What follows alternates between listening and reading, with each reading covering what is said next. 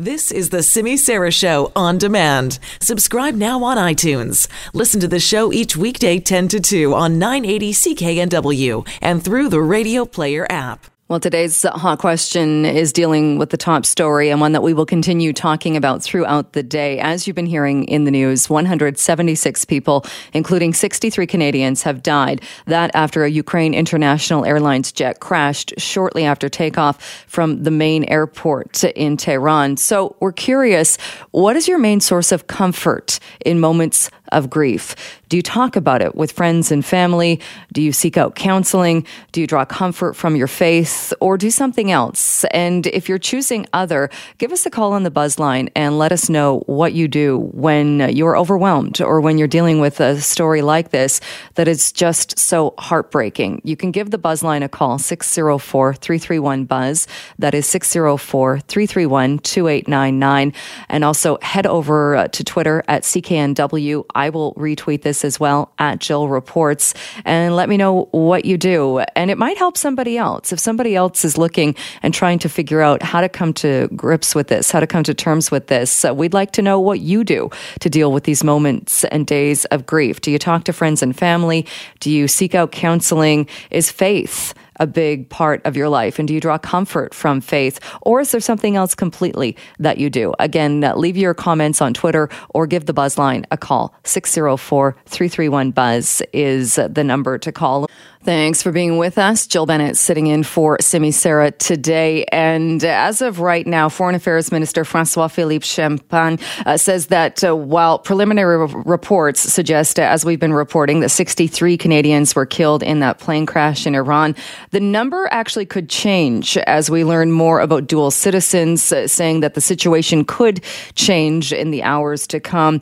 And he's also urging those whose loved ones may have been aboard the flight to get in touch with Global Affairs. So we do have the information. Friends and relatives of Canadians believed to be on board that flight can contact our Emergency Watch and Response Centre. If you are looking for the number for that, it is 1-613-996-8888. You can also call 1-800-387-3124 or you can email sos@international.gc.ca if you are looking to get more information, or if you think you know somebody who might have been on that flight. We are waiting for more information, as you heard in the news as well. The cause of that crash still under investigation, although at this point it looks as though Iranian officials are not going to be handing over the black boxes and for the investigation, saying that they will look at the black boxes and go from there. We're learning more about where exactly some of the victims so far who have been identified, where they are from. Global News has confirmed the name of two local victims, Ardalan Ebnoddin-Hamidi, his son Kamyar Ebnoddin-Hamidi. Our Nitu Garsha earlier today was speaking with Kay Esmailpour, the president of the Civic Association of Iranian Canadians. He has been speaking about his memories of Ardalan and his family. Everybody's shocked, and as Ardalan was an active member of the society and community, everybody is really shocked and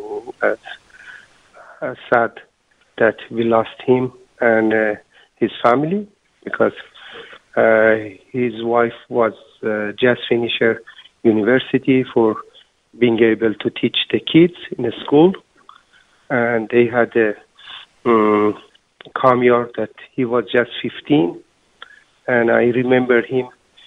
He contributed to all the events that we had as a social or community or society or all candidate meeting. Even when he was 10 years, I remember him from that time. They were really respectful family and contributing to the society as much as they could. That was the president of the Civic Association of Iranian Canadians. I'm joined on the phone now by a friend of the family. Araz Rasmani joins me on the line from Port Moody. Araz, thank you so much for taking a few moments with us today.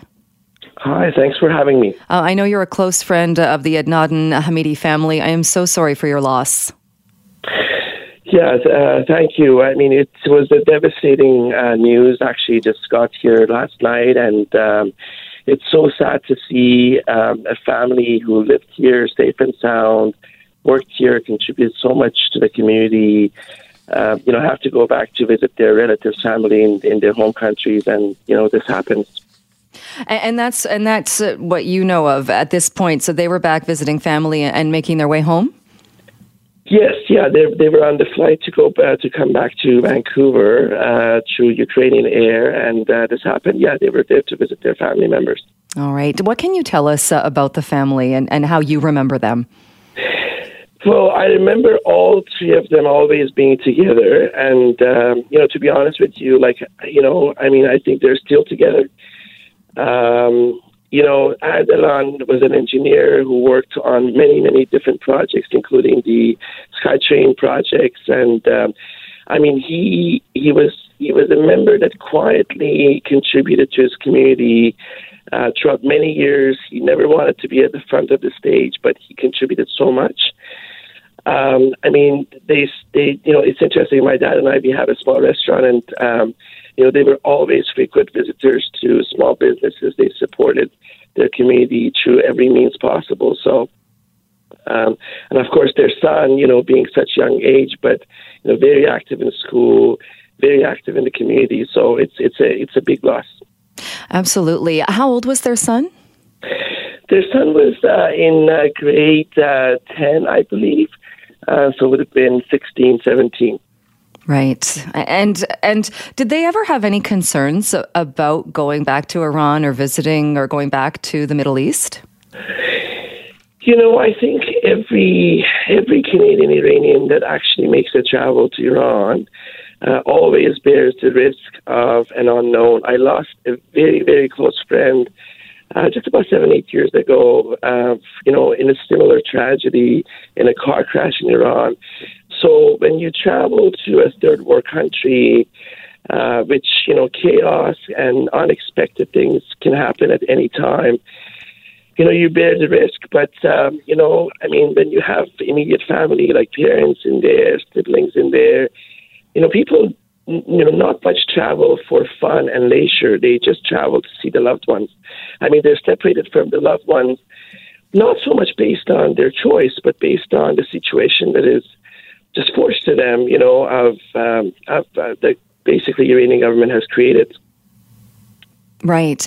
And their life in Port Coquitlam, it sounds like, as you mentioned, that Ardalan was an engineer. He'd worked on SkyTrain, his wife, Kamzi Razagi, and their son, Kamyar. It sounds like they had made a very good life for themselves in Port Coquitlam. Oh, absolutely. Very successful. Very, very successful. Ardalan was able to pursue his education successfully here. They were long-term residents too.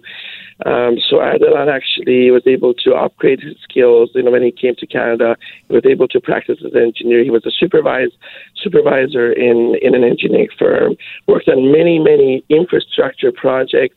It was so passionate. Through his company and himself, they created many jobs, employed many people. So, they were doing really, really well. All right. How long had they lived here? Do you know? I think it was about more than 20 years. All right. And I've known him primarily through his work in the community. Again, he supported many, many nonprofit organizations with his silent donations. Again, he was not a person who would do this for fame or name recognition. He would just do it from the goodness of his heart. All right. Araz, thank you again. I know it's a very difficult time, but thank you so much for talking with us today. Yeah, thank you for having me, and thanks for covering this. All right. And again, my condolences. That is Araz Rasmani, a close friend of the Ebnoddin-Hamidi family. Let's bring in Richard Stewart. He is the mayor of Coquitlam, also a friend of the family. Mayor Stewart, thank you so much for being with us this morning. My pleasure, well, under the circumstances. And my condolences as well. I understand, again, a friend of the family. What do you know about the Ebnoddin-Hamidi family? How close were you with them? Well, we certainly knew them in our community. They were deeply involved in the community. This was the organizer of many of the all Canadians kind of events to involve the Iranian community, the Persian community in our local elections, our provincial elections. We often saw them at events. They were the organizers. They were the some really deeply involved, community-minded people, and that it's just devastating to hear this news this morning. And I would imagine, too, we're talking about so many Canadians that were killed, 63 at least Canadians killed in this crash. Here's a family, as Araz just said, they've lived in Coquitlam for the last 20 years. It's not as though they were new to the community. They clearly had roots here. That's got to be so sad for the community. It truly is. I mean, our Iranian community in Coquitlam and the Tri-Cities is enormously important. It's vibrant. It's deeply involved and deeply rooted in the community. And to have such a prominent member, such a prominent family, to be lost like this is devastating. But I heard Araz earlier talking about the engineering, the kinds of infrastructure projects. For example, I remember once being in the tunnel of the Evergreen Line, deep in the tunnel while the tunnel boring machine was going through, and I ran across Ardalan down there, and he smiled because he was one of the people that was deeply involved in that major infrastructure project right in our own community as well as certainly others in other communities. That was Mayor Richard Stewart, Coquitlam Mayor. He was a close friend of the Ebnoddin-Hamidi family. Let's take a short break. We are going to continue our coverage as we learn more about the victims of that plane crash just outside of Tehran. Right now, though, we're going to shift gears a little bit and take a look at a more local story. And this has to do with something called birth tourism. And according to the latest statistics available, nearly 5,000 babies were born to non-residents in Canada in 2018-2019. And newborns are automatically granted Canadian citizenship. Again, that's where the term birth tourism comes from. Richmond Mayor Malcolm Brody is joining me on the line now because he's asking for the federal government to change some immigration laws. Mayor Brody, thank you so much for being with us. Yeah, good morning, Joe. Good morning. What are your concerns with this so-called birth tourism? Well, when someone comes to Canada from a foreign country and they fall sick or they need medical attention, I don't think many people would want to deny them that. And similarly, if Canadians go abroad, we would hope that they would get that same kind of attention. But what we're talking about here is where a mother or a family elsewhere, where the mother is pregnant, decides on a strategy to come to Canada, and it is for the sole purpose of giving birth to the child in Canada so that the child can have Canadian citizenship. And that, of course, will augur well for the child in the future. It may give flexibility of job opportunities or educational opportunities or reduce costs in terms of training. There's all kinds of benefits that could accrue. And it's really avoiding our whole immigration system. And this has been happening for years. So what do you think? Is there a chance now that you could actually lead to some change in the law? Well, we've been talking about it for a long time, and our local members of Parliament have presented petitions in the past to Parliament. We've talked about it. We've talked to various government officials. The province has been active on the file as well. We're hoping that with continued pressure on the federal government, that changes will be made. And looking at the other side of the question, I haven't heard anybody really defending the current system. It seems to be people are taking advantage of it. And so why aren't we making the changes? It would just take a change to the immigration rules, and it's done. What about families that maybe have moved to BC or other parts of Canada, are working in Canada, plan on staying, but aren't actually Canadian citizens, but do plan on becoming citizens? And what if they have babies? Yeah, that's the whole question of the permanent residence. And in the case you talk about, you've got definite ties between that family and Canada. And so that is a situation where we don't want to make changes that would make it more difficult for them. There are definite ties.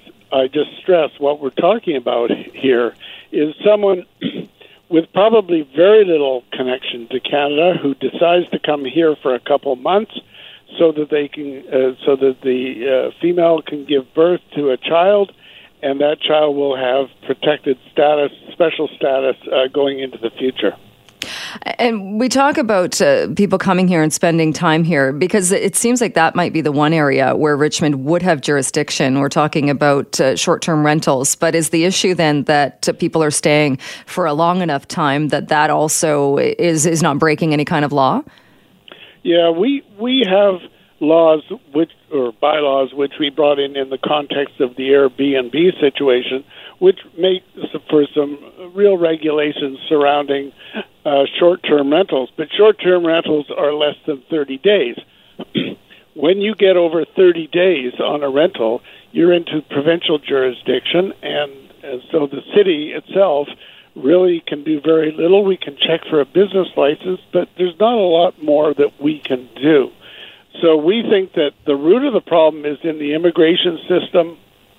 The immigration system needs to be adjusted so that we can take care of this situation and not have the birth tourism that we've been seeing in the past. And is it, as the mayor of Richmond, are you concerned about then in the future, this child, the baby that's born in Canada, could come back to Canada, could claim Canadian citizenship? I mean, that opens the door probably to other family members as well. There's no guarantee at that point that person's going to come back to Richmond. So are you concerned about that part of the abuse of the system, or more on the stress it puts on Richmond hospitals and on Richmond when it's happening, when the birth is happening? Our initial concern in terms of Richmond is the stress that it puts on our medical system. We need a new hospital tower here in the city of Richmond. Part of the problem is the birth tourism that's causing the stress, although there are lots of other factors, reasons for needing a new hospital. So the initial challenge for us are the facilities. And then going into the future, it's not so much of a Richmond problem, but you know, it could affect Richmond, but it could affect any area, any city in Canada when the child decides to come back in the future for educational opportunities, wouldn't have to be registered as a foreign student. There could be opportunities that would accrue to that child that wouldn't otherwise be open. And as you say, it could then go to the family, the child, under the auspices of the child. You could have the entire family immigrating. And maybe that's a good thing, and maybe it's not. But the fact is that there's no checks and balances on the system to make sure that the people we want coming to Canada are coming. It's just someone who decides temporarily to stay in our city or some city in Canada, get citizenship for that child, and then the rest will follow from that. And right, but it's not as though, even if you're born in Canada, you can't just bring your whole family over without going through the immigration system. You still have to apply and go through the system. What would you like the law then to look like? What do you think a good federal immigration law would look like to be fair? Well, I can't give all the kind of options that could be possible. It just seems to me that, first of all, the situation of the permanent resident needs to be examined, so you would be providing service to the permanent residents. But in the context of what we're talking about, the birth tourism, don't give that child citizenship unless one of the parents is a citizen of the country. I think that would be a very simple change to enact, and I think that it would go a whole long way to eradicating this problem. And you would have to be, so would you would have to be a Canadian citizen, not a permanent resident or a landed immigrant at that point? Well, again, I think there needs to be some special rules around the permanent residents, the landed immigrants. So I'm just talking about the people with absolutely no connection to the country, unless one of the parents is a Canadian citizen. That child doesn't get the automatic citizenship. All right. Well, we will wait and see what response you get from the federal government. Malcolm Brody, thank you so much for your time today. Appreciate it. Anytime, Jill. Jill Bennett sitting in for Simi Sara. Thanks so much for being with us today. We are continuing to talk about the plane crash just outside of Tehran. Everybody on board perished in the crash. 63 Canadians so far is the number that we have been given. And we're starting to learn more about the people, many from BC, many from Edmonton, who died in that crash. One of the other big questions is, what happened? What caused the crash? We don't know at this point. However, we are joined on the line by Jock Williams, who is an aviation expert. Jock Williams, thank you so much for being with us. Hi, glad to be here, although sad that it's always this kind of an event. Yeah. But I have to give you further sad news is that I have no idea myself what happened. I have some theories, but I have no more information than you do. No, and absolutely. And certainly that's what people are doing right now, is looking at what little evidence we have, what little we know, and trying to figure out, can we draw anything, or does it help in any way in trying to figure it out, the fact that the plane went down just 2 minutes into the flight? Well, there are several things. First of all, my understanding is that it had climbed to 8,000 feet. Now, that's pretty fast climbing for a plane to get to 8,000 feet in the first 2 minutes of flight, but it may have done so. But then record would show, according to what I've seen, that it supposedly disappeared from radar at that point. And that's odd. I mean, why does a plane disappear from radar? Well, either it ceased to exist, and we know that was not the case, or something was wrong with either the ground-based equipment or some air-based equipment. So we know that. We know that the plane crashed at high speed because it was reduced to very small fragments. I've seen pictures of the searchers and rescuers wandering around through the wreckage, and it's wee little pieces of airplane. It takes a lot of energy to rip up a great big, several hundred-ton airplane, and it means that you were going quickly at the time. There's a question of whether it was going quickly straight down or going quickly relatively flat compared to the Earth. And I would suggest that it was at least a little bit flat because there's a trail of wreckage over the ground. It isn't all concentrated in one deep hole in the ground as it would be if it went in nose first. But I couldn't see enough of the crash path, if you will, to be certain of that. I think from what I saw that it looked like it hit sort of in a flying attitude and bounced across the ground as it tore itself apart. But we have no idea. There's so many things that could feasibly go wrong with an airplane, although they don't usually, but there's so many things that you don't want to jump to any one particular conclusion. Absolutely. And I mean, one of the things that people are jumping to is the fact this happened at the same time that missiles were being launched in the area. And people obviously asking the question, is it possible this plane could have been hit by one of them? Well, it is possible. But the good news is this. If that occurred, that will quickly become visible. Investigators on the ground will be able to look quite easily and quickly for any evidence of penetration of the aircraft by high-speed fragments or by a high-speed vehicle, a missile itself. They'll also be able to look quite easily for presence of chemical residue that would indicate an explosion, as of the warhead of a missile or something like that. So that in a sense, would make life pretty easy. If we found that that's what happened, there'll be evidence all over the place of that having occurred.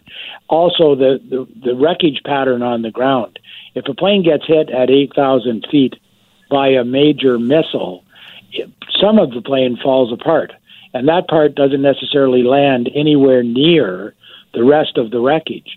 So if you find the wreckage in two distinct locations, then there's an excellent chance that something like that happened. These are the beginning steps in an investigation. The first thing an investigator does is determine whether everything is there at the crash site.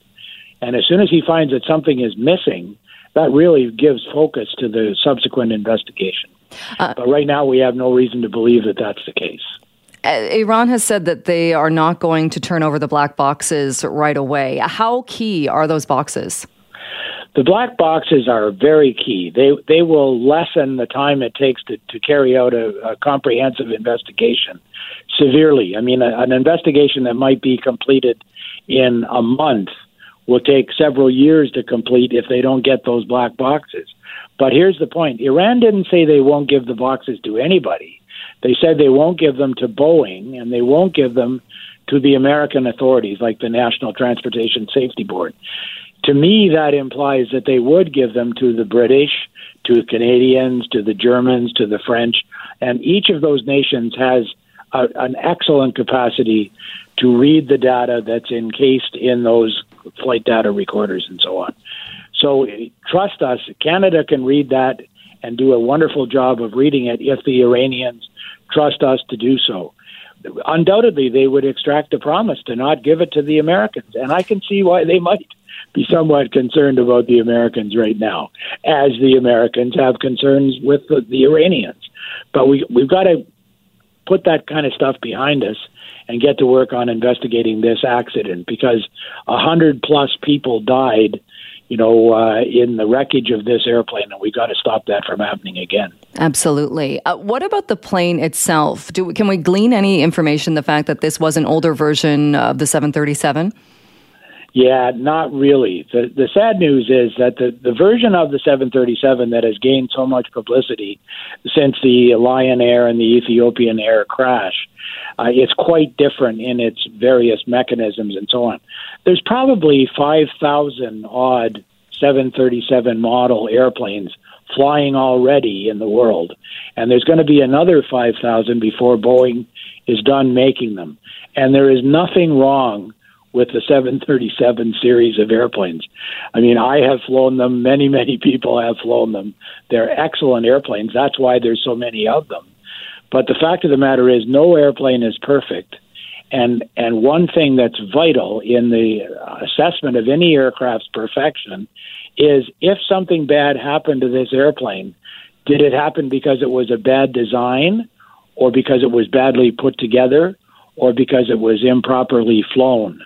And increasingly in today's aviation atmosphere, accidents happen because the airplane is incorrectly operated.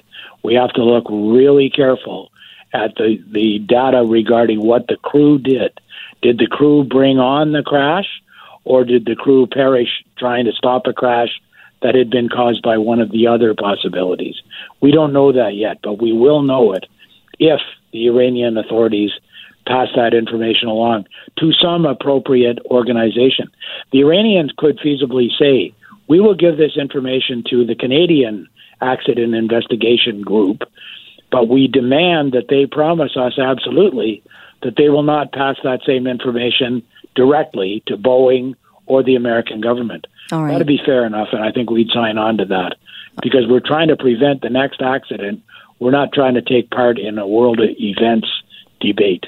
All right, Jock Williams, thank you so much. That is Jock Williams, aviation expert. We are going to, coming up in just a few moments, we are expecting to hear from Prime Minister Justin Trudeau. He is going to be talking about the plane crash just outside of Tehran, the one that took the lives of 63 Canadians. And we are going to hear more about some of the casualties, as many were from BC and many from right here in the Lower Mainland in parts of Metro Vancouver. So we are expecting to hear from the Prime Minister when he starts talking. We will bring you that live as it is happening. Also coming up on the program, because we talked about this earlier, we talked to the mayor of Richmond, who is talking about the fact he would like to see immigration changes when it comes to birth tourism in Canada. Well, we got a response from an immigration lawyer who says some of the things that Mayor Malcolm Brody in Richmond, some of the things that he said are a little bit out to lunch. So we're going to get an update from him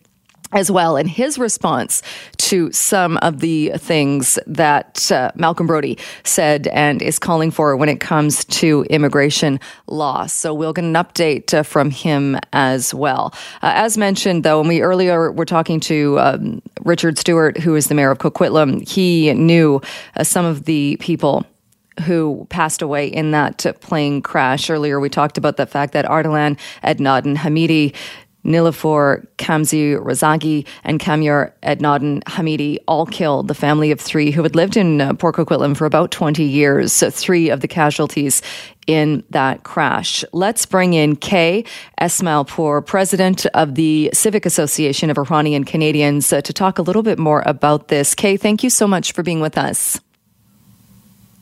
You're welcome. Thank you for having me. My condolences. I know so many people are reeling and dealing with this news and what we're learning coming out of this plane crash. What can you tell us about the family, the Hamidi family, and their involvement in the community and how you knew them? Actually, they were a great family in the community and the society. They were so active, and they put a lot of their hours for working volunteer in the society. And personally, I knew Ardalan. He was one of our great member of Civic Association of Iranian Canadians, and for working about 10 years with him, we were involved educating the community about the Canadian life, Canadian social and political life, and understanding about their citizen rights and their responsibility. So I was with him for a long, long time, and also I knew their family well. I understand as well, as far as work, he worked on SkyTrain and was a much respected engineer. Yes, he was. He used to be an engineer in Iran, and when he came here, he tried to get the job at his field, and you know that is not easy, but finally he get to his specialty, and he was working on the SkyTrain project for the Lohikmal to Coquitlam. And what about his wife, Nilufer Kamzi Razagi? I understand, too, she very well respected in the community. Yes, she was an active member, too. She was always supporting for all volunteer work of her husband. Although she was graduated from UBC recently, and she was supposed to work in the Surrey District School as a teacher. So they were a successful immigrant family. They were a happy family, and they put a lot of their effort for promoting this community and society. So every people remembering them well, respect them, and they really shocked about what it happened. Absolutely. Have you heard of any other casualties with BC connections at this point? Yeah, at least 4 or 5 more people were former doctors and an IMG doctor that were on the plane. Also some of the Toronto or Windsor University students that I heard that they were Iranian Canadian. And also I heard about one family that are residing in North Vancouver. They lost their life on this plane too. Will the Association of Iranian Canadians, it might be too early for this, but is anything planned as far as helping out surviving family members or helping the community process this and deal with this loss? Just about half an hour ago, I was talking to one of the family members, and he was thanking and says what their family in Iran and here is just remembering them and recognizing them, because it will help their father and mother and the close family to heal. To be understanding that this community and this society respecting the good people. Absolutely. Because I would imagine there will be people reaching out and asking if there is any way they can help or show support. We are planning a kind of celebration of life in Tri-City. I don't know exactly where it would be, but most probably it would be on Saturday. I may pass the information to you later. Also, there is a community club in North Vancouver that they have a weekly event, and they just told me that they are going to change their event to the celebration of life for these people. Those are a small community club, but in the Tri-City, that would be a bigger that we will pass the information on Facebook and social media. All right. We want to be there. All right, and we will definitely make sure that people are able to get that information. Kay, thank you so much. I know it's been a very sad and very stressful day for you, but thank you so much for taking some time with us. You're welcome. Thank you for having me. All right, that is Kay Esmailpour, president of the Civic Association of Iranian Canadians. And again, we are expecting Prime Minister Justin Trudeau to speak about this. We're hoping that with continued pressure on the federal government, that changes will be made. That was Richmond Mayor Malcolm Brody. He was speaking on this program. He's asking the federal government to change immigration laws to stop what is perceived to be a loophole when it comes to Canadian citizenship. Now, according to the latest statistics, about 5,000 babies were born to non-residents in Canada in 2018-2019. Newborns in this country are automatically granted Canadian citizenship, a practice many refer to as birth tourism. Now, after we had that conversation with Malcolm Brody, Richard Kurland, who is an immigration lawyer and policy analyst, reached out and said, wait a minute, I take some issue with some things that were said. So we thought, well, come on the show and let us know what you take issue with. And Richard Kurland is with us now. Thank you so much for being here. A pleasure. So when you heard the mayor of Richmond say he wants a crackdown, he wants it so you're not automatically a Canadian citizen unless, say, one of your parents is a Canadian citizen. You have to have some connection to this country. What's your response to that? Well, I tried reaching out to his office in the last day or two, but his numbers are just plain wrong.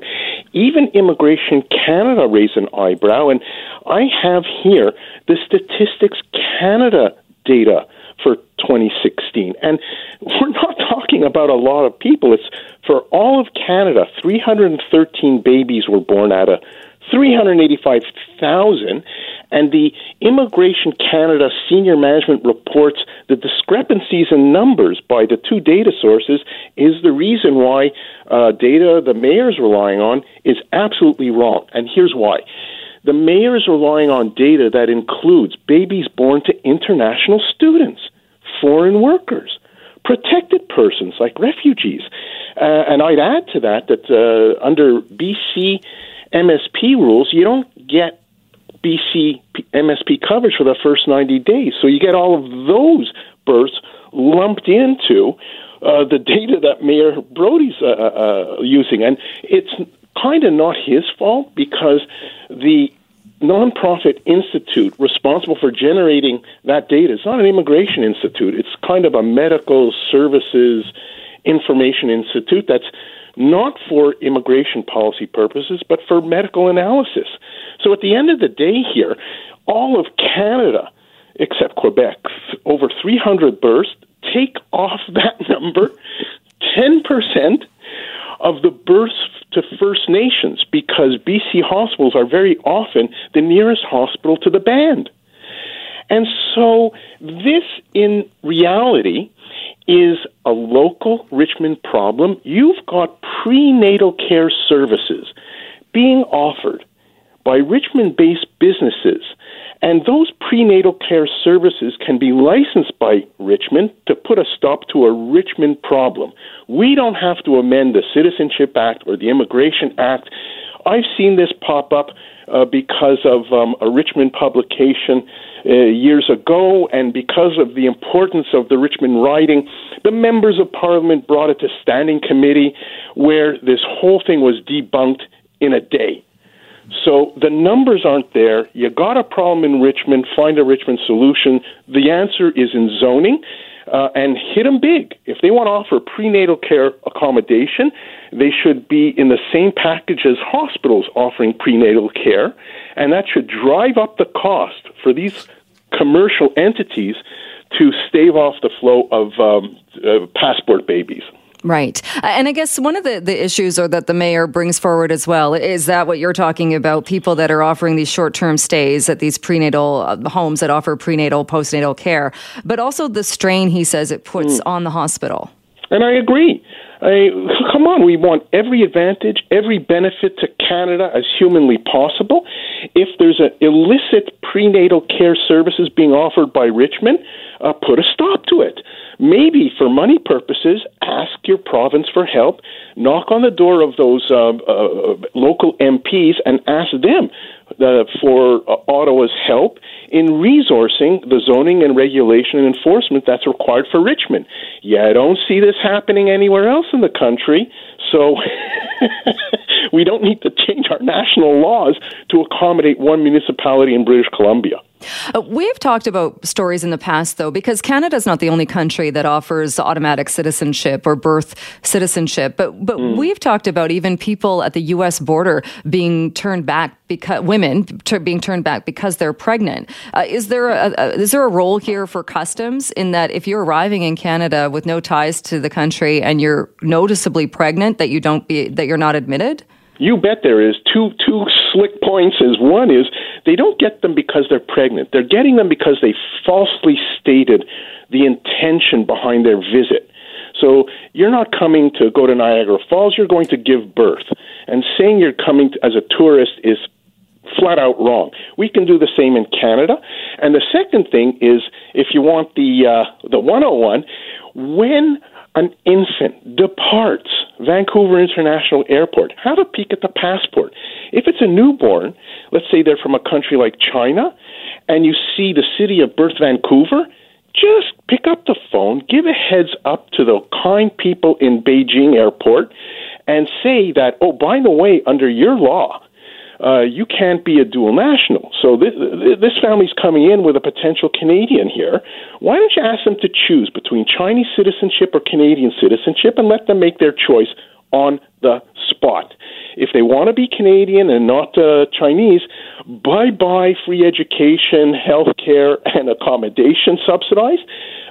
You'll kill this business overnight if you just use your head and get some quick policy making on the ground. Yeah, kudos to the mayor for bringing the issue to the public, and I hope resources flow like a river of gold from Ottawa and Victoria into Richmond. But the solution is plain simple. Prenatal care services accommodation, zone it and make it go away. So you make an interesting point. So with that Canadian passport, so if a newborn's heading back to, and we'll use China as the example, born in Vancouver, would they not be checking for that, though, when that family's going back into China? Nope.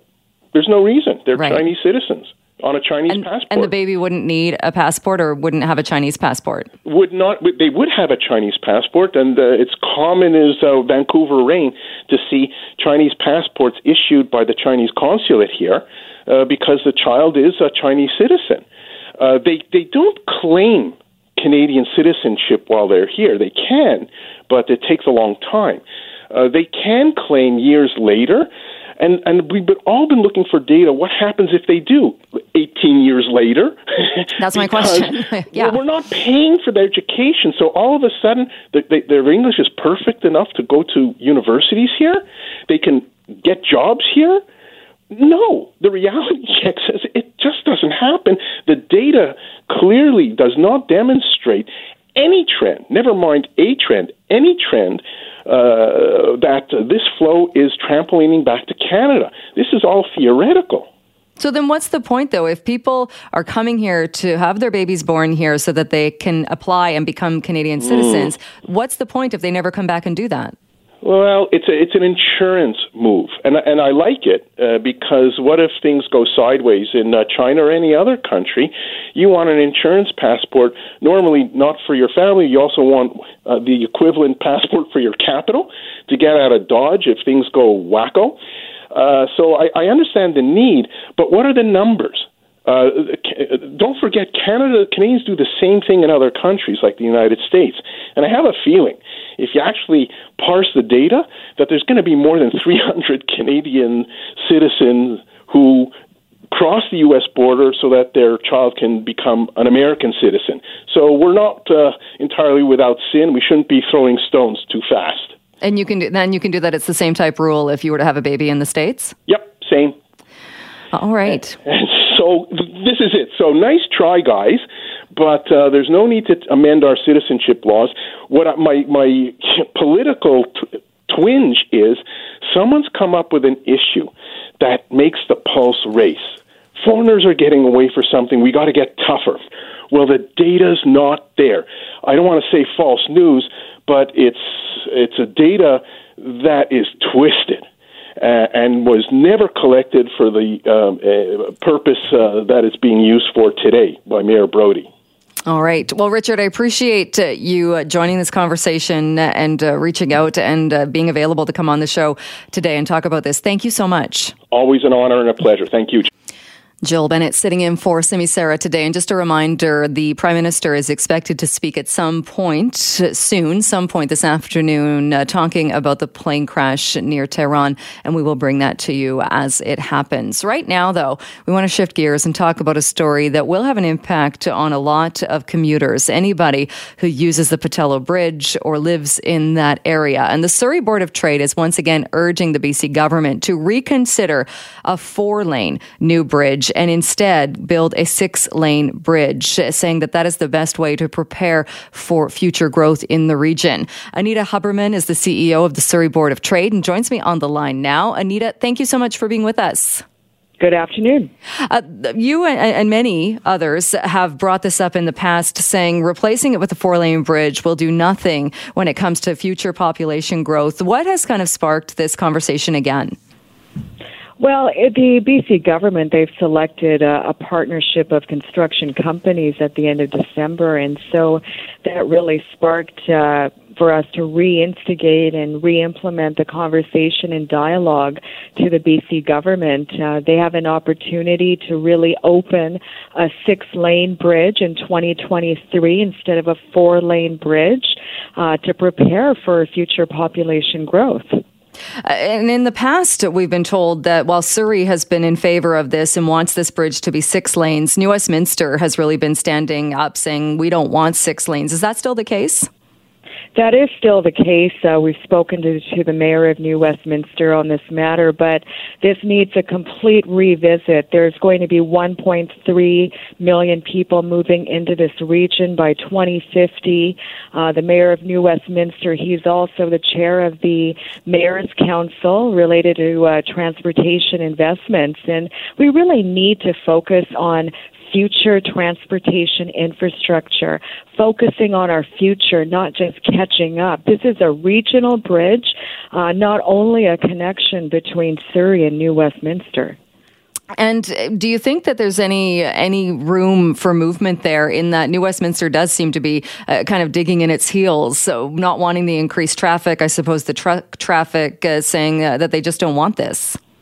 I think there's an opportunity to really revisit the discussion in collaboration with the BC government and the City of Surrey and the City of New Westminster together to take a look at how this can happen with 6 lanes, because there's always a way. Replacing a 4-lane bridge with another 4-lane bridge is completely a backward type of thinking, and we really need to think about how we're going to prepare for future economic growth. Do you feel that it's almost kind of the continued so-called war on the vehicle? Because it's not only the Pattullo Bridge we're talking about when we look at plans for the replacement of the Massey Tunnel as well, with this idea of replacing it with an 8-lane tunnel. With the way things are right now with counterflow, or even with the lanes that are proposed, it also wouldn't offer more capacity to passenger vehicles. Well, I think, number one, we have to realize that we do not have the transportation infrastructure that we need in the region for today's population and the future population. We do want to get people out of cars, so expanding bridges, replacing the Massey Tunnel, perhaps with a Massey Bridge, which is our position, is only part of the solution. We need a complete rehaul of new transit investments in Surrey and south of the Fraser to get people out of cars, but cars are part of the equation today and in the near future. So let's make sure that we're building this Pattullo Bridge for the future. And because even talking about a 6-lane bridge, and part of the reason that we're told that the plan to replace the tunnel, the 10-lane bridge, was axed was because it was, according to some people, too big. But we're not talking about a 10-lane bridge here. We're talking about a 6-lane bridge, which isn't that much more than what's there right now. Well, as I understand it from the specs of the Pattullo Bridge, it can open to 6 lanes. Right now, it's prepared to open with 4 lanes. The lanes are widened.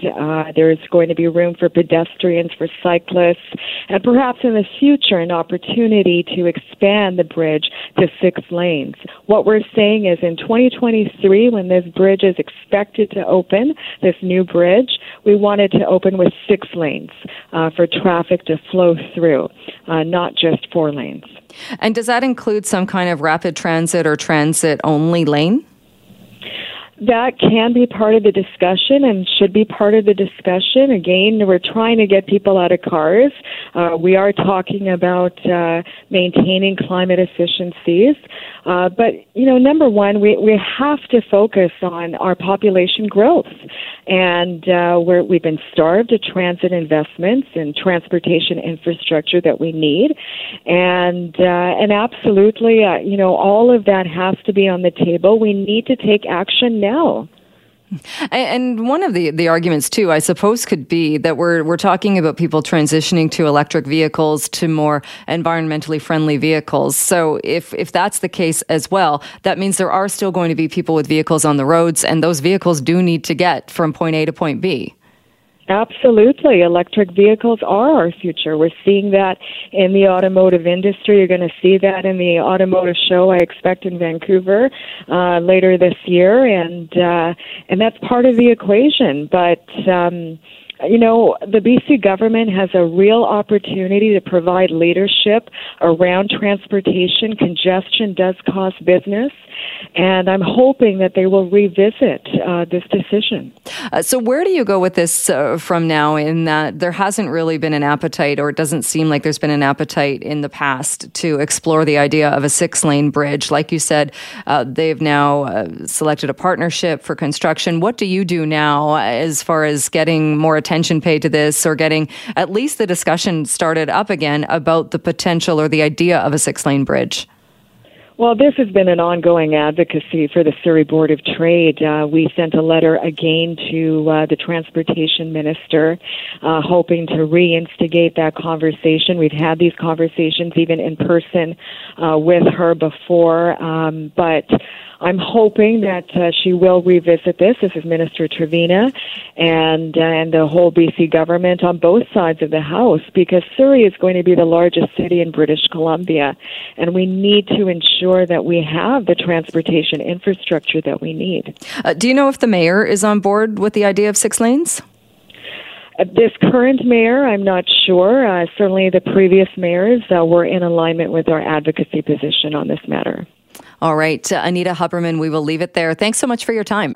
As it is the final half hour of this program, we wanted to step back a little bit and bring you some, well, I think it was shocking to a lot of people, and it has to do with the royal family. And Claire Allen, who is a CKNW contributor, is joining me in studio to talk about this. Hello to you. Hello, Jill. So I will fully admit, I generally cannot care any less about what the royals are doing. They seem like nice people. It's great they travel. They've got kids. Have a great life. You're not a monarchist. I'm not. Yeah.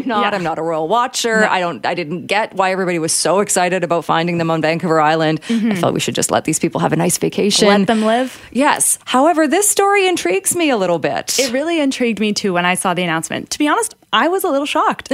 Yes. And so this is some major news for royal watchers today. In an official Instagram statement posted on their Instagram, the Duke and Duchess of Sussex, a.k.a. Prince Harry and his wife Meghan, have announced that they intend to step back as senior members of the royal family and work to become financially independent, Jill. Ooh, wow. What does that mean? What does that mean? People... Because I will admit, I follow a few royal Instagram pages, so that's how I found out about this. I follow some fan pages, and people were shocked. So I wanted to get some reaction to this breaking news, and so I spoke with Patricia Treble. She is a royal contributor to Maclean's magazine, and I really wanted to get her reaction to this announcement from the royal couple. Expectedly unexpected is my reaction to this news, that Harry and Meghan are going to step away from their duties as senior members of the royal family. They've been, in the last few months, increasingly unhappy. The attention on social media from the press in Britain has been intense, and not everyone can handle that. William and Kate seem to be handling it quite well, but Harry and Meghan aren't. And, they were clearly unhappy. You could hear that in the interview that they gave when they were at the end of their tour of Southern Africa. When Meghan talked about, it's not enough to just exist, you have to thrive. And when Harry talked about how every time he hears the snap of a camera, he thinks about his mum, and her, and the torment that she went through from the paparazzi back in the 80s and 90s. And so... was I expecting this? No, but everyone kind of felt it was coming, and there have been rumors about this for a bit.